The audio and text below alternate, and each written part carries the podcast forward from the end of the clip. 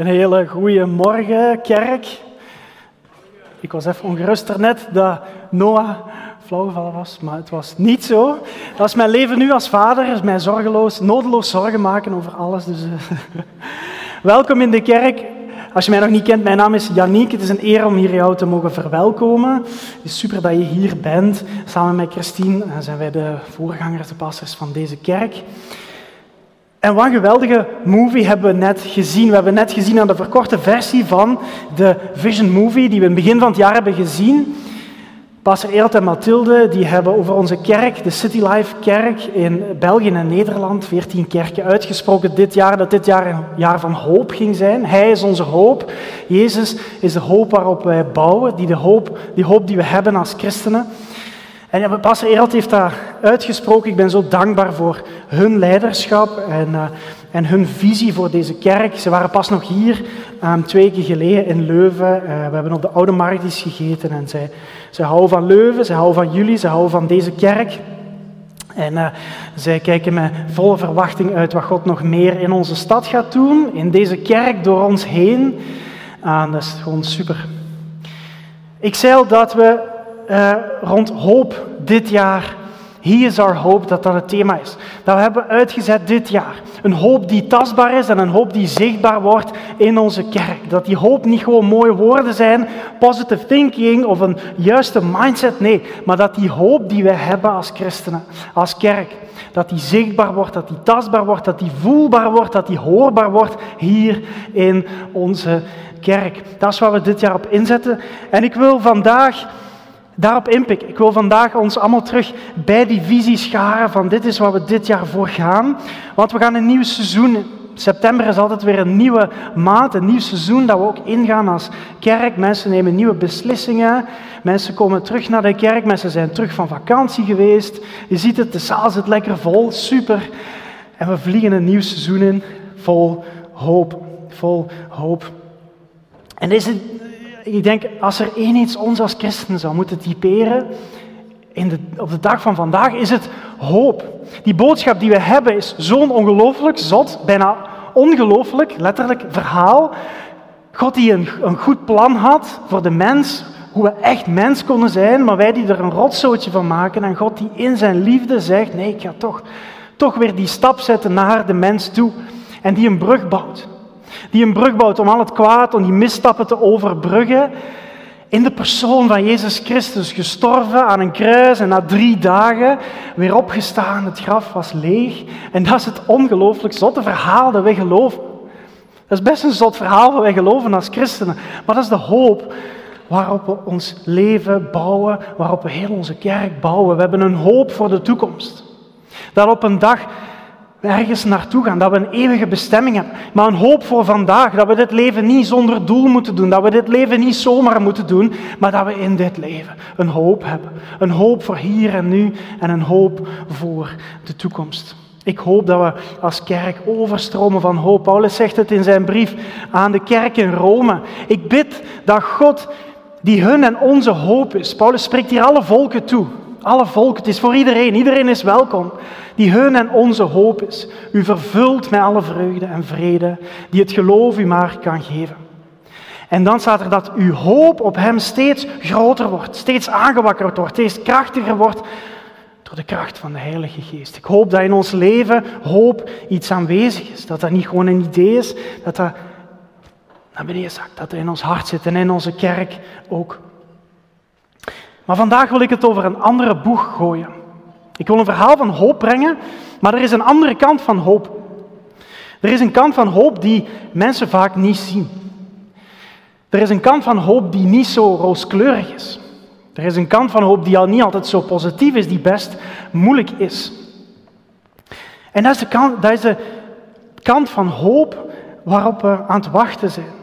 Misschien zit je hier en denkt, ja, hoop is leuk, maar wat, wat, ben ik met hoop? Ik zie niks anders dan problemen als ik het nieuws aanzet. Wat ben ik met hoop? Mijn leven is een puinhoop.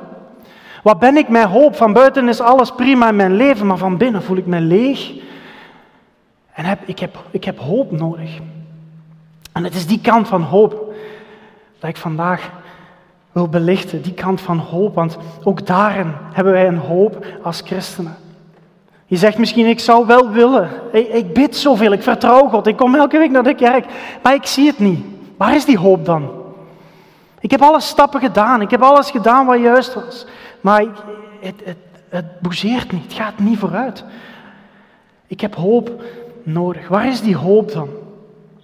Ik weet dat wij vroeger als, um, als gezin hadden wij een familielid dat heel erg ziek is geworden. En ik was toen nog een, een, kleine, een kleine gast, kleine jongen. En ik weet dat we als gezin heel ver voor hebben gebeden. Maar die situatie leek niet te bewegen. En dat heeft een heel grote impact op mij gemaakt. En we, we baden en we baden en we baden. Maar die situatie leek niet vooruit te gaan. Waar is die hoop, vragen we ons soms af. Hoop is een leuk idee, maar als we daar niks van zien, als het niet tastbaar is of zichtbaar is of hoorbaar of voelbaar in mijn leven, wat heb ik er dan aan? En vandaag wil ik een verhaal uit de Bijbel delen. Een heel cool verhaal, het verhaal van Habakkuk. Ik weet niet of je al van Habakkuk hebt gehoord. Dat was een profeet. Zijn boek is terug te vinden, een kort boek in het Oude Testament, het eerste deel van de Bijbel. En dat is een verhaal van hoop, maar ook van worstelen met die hoop. Van hoop hebben wanneer de dingen niet erop lijken dat ze de goede kant gaan uitgaan. Wanneer alles ja, lijkt dat het naar rotzooi gaat gaan, toch hopen op God. En wat je moet weten is, zoals ik zei, Habakkuk is een profeet. Een profeet zijn taak in die tijd was om het volk van God de juiste richting uit te wijzen. God had zich geopenbaard aan het volk van Israël en het was de opdracht van Israël om nu die andere volken over God te vertellen. Een God die hun lief had, een God die trouw was aan hun, die voor hen wou zorgen.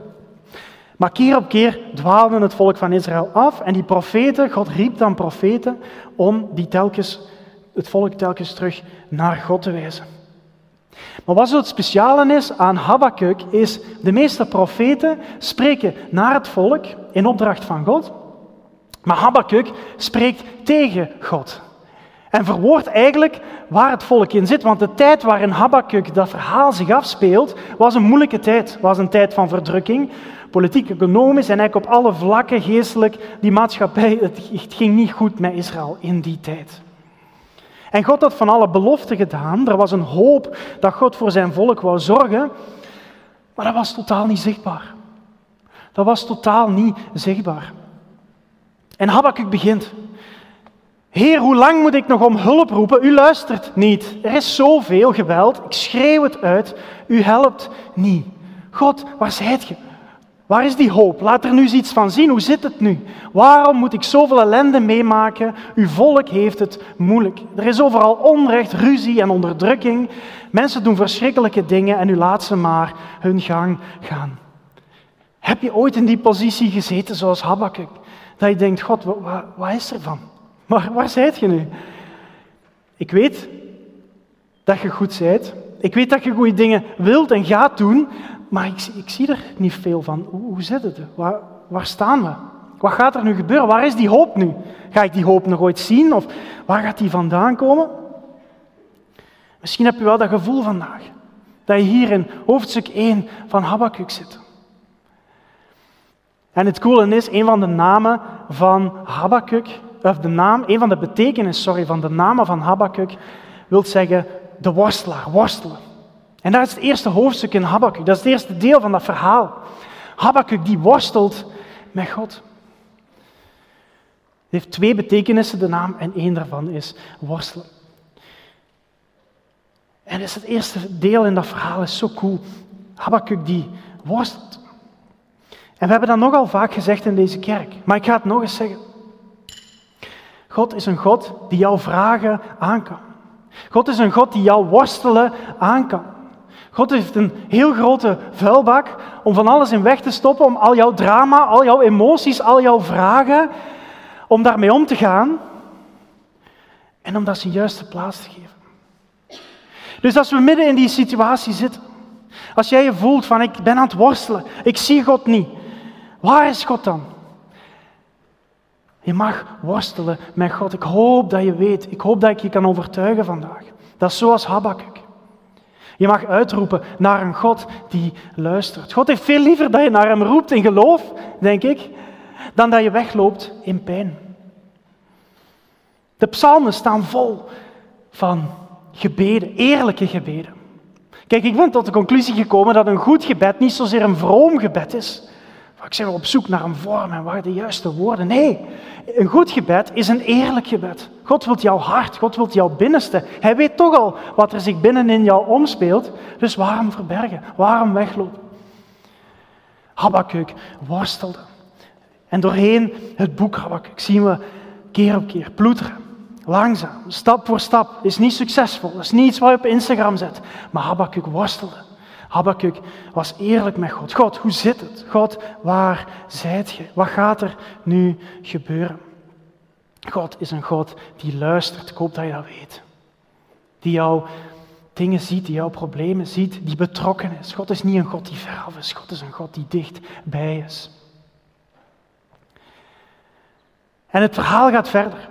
Het verhaal gaat verder, want God geeft antwoord. God geeft antwoord in hoofdstuk 2 en God zegt, Habakkuk, schrijf op wat ik je ga vertellen. Schrijf het met duidelijke letters op een grote platte steen en dan is het makkelijker te lezen. En dan zegt God, schrijf alles op, want het duurt nog een tijd voordat het gebeurt. En dan staat er, zolang het niet gebeurt, moet je wachten. Zolang het niet gebeurt, moet je wachten. Er is iemand hier vandaag, die moet horen die aan het wachten is, die aan het bidden is, die aan het geloven is, die aan het worstelen is. En er is iemand die vandaag hier moet horen. Zolang het niet gebeurt, wachten, wachten. En ik weet niet hoe het met jou zit, maar ik worstel liever dan dat ik wacht. Ik heb niet altijd zoveel geduld. En wachten is vaak nog veel moeilijker dan worstelen. Maar zolang het niet gebeurt, wacht erop. Wacht erop. Zolang je aan het bidden bent, wacht erop. Kijk, Gods timing is niet altijd onze timing. Ik zeg het vaak, God is geen Coca-Cola-automaat waar we een euro in gooien en er komt in, onmiddellijk een blikje uit. Zo, zo werkt het niet met God. God heeft zijn timing en die timing is goed, maar die timing is vaak anders dan onze timing. Maar Gods uitstel is geen afstel. Gods uitstel is nooit afstel. Zolang het niet gebeurt, zolang we die hoop niet zien, blijven we verder worstelen, blijven we verder ploeteren, blijven we wachten. Want God heeft beloftes gedaan. Voor het volk van Israël, hier in deze tekst. Maar voor ons, in onze levens. Voor ons als kerk. En ja, we zien al een deel van die hoop. Maar we zijn er nog niet. We zijn nog onderweg. We zijn nog aan het wachten. Eerste hoofdstuk. Worstelen. Tweede hoofdstuk. Wachten. En het derde hoofdstuk, een van mijn favoriete teksten, is Habakkuk die aanbidt. Helemaal op het laatst, na die worsteling, na het wachten, zegt Habakkuk. Misschien zijn er straks geen vijgen meer. Misschien geen olijven of druiven meer. Misschien mislukt de heel de graanoogst. Of gaan de schapen dood of de koeien dood. Misschien vind ik nooit die job. Misschien verandert mijn situatie nu niet onmiddellijk. Misschien komt die doorbraak in mijn familie er nooit. Dat herstel in mijn familie, waar ik al zo lang op hoop en zo lang voor bid. Wie weet komt dat er niet onmiddellijk, niet in mijn timing. Maar Habakkuk maakt de keuze. Ik aanbid God. Toch zal ik juichen van blijdschap, want ik weet dat de Heer mij redt. De Heer is God. Habakkuk die ervoor kiest om God te aanbidden. In het midden van zijn storm, in het midden van zijn omstandigheid, zijn handen omhoog heft en zegt, ik weet wie mijn God is. Mijn hoop is niet in mijn omstandigheden. Mijn hoop is niet in de uitkomst op die omstandigheden. Mijn hoop is op degene die boven die omstandigheden staat. Die zijn hand heeft over al die omstandigheden. Mijn hoop is op de God die ons bevrijdt. Onze God en voor wat Hij voor ons gedaan heeft. Habakkuk worstelt. Habakkuk wacht. En Habakkuk kiest ervoor in het worstelen, in het wachten om God te prijzen, om hoop voorop te stellen, om zijn hoop te zoeken in de God waarin we onze hoop kunnen stellen. Kijk, hoop is niet de afwezigheid van problemen. Hoop is niet de afwezigheid van problemen. Hoop is je perspectief houden, je blik houden op de persoon die boven die omstandigheden staat, die de uitkomst al weet, die de uitkomst al voor zich heeft. Dat is een ongelooflijk verhaal. En ik wil om af te sluiten naar een ander verhaal gaan in de Bijbel. En nu komt het goede deel. Een ander verhaal iets verder in de Bijbel staat er een verhaal over een man die eigenlijk veel meer was dan een man. Een man die een perfect leven leidde, die een leven leidde waar wij allemaal jaloers op zouden zijn. Een leven zoals het echt bedoeld was. Een man waar heel het volk al op aan het wachten was voor eeuwenlang. Maar het volk moest hem niet. Het leven dat hij leidde was zo'n bedreiging voor hen dat hij eindigde met de doodstraf. En in dat verhaal, op een vrijdag, werd hij aan het kruis gehangen. Hebben ze hem gekruisigd. Omwille van dat hij zo'n bedreiging voor hen vormt. En vrijdag werd een dag van worstelen. Vrijdag werd een dag van pijn. Vrijdag werd een dag van wanhoop. God, waar bent u? Gaat u nog iets doen? Hoe zit het? Komt er nog hoop? Gaat die hoop nog zichtbaar, tastbaar, hoorbaar, voelbaar worden? Wat wil die hoop nog zeggen op een dag als deze? Op een vrijdag van worstelen, een vrijdag van pijn. De vrijdag van het kruis. En op een paar uur tijd in dat verhaal, op die vrijdag, wordt heel die hoop dat dat volk had verpletterd. Of schijnbaar verpletterd. Zijn discipelen, zijn volgelingen ontmoedigd. Vrijdag, een dag van worstelen. Een dag van worstelen. En om het helemaal compleet te maken, net voor die man sterft, roept hij nog naar God. Mijn God, mijn God, waarom heb je mij verlaten? Waar zijt je, God? Waar is die hoop nu?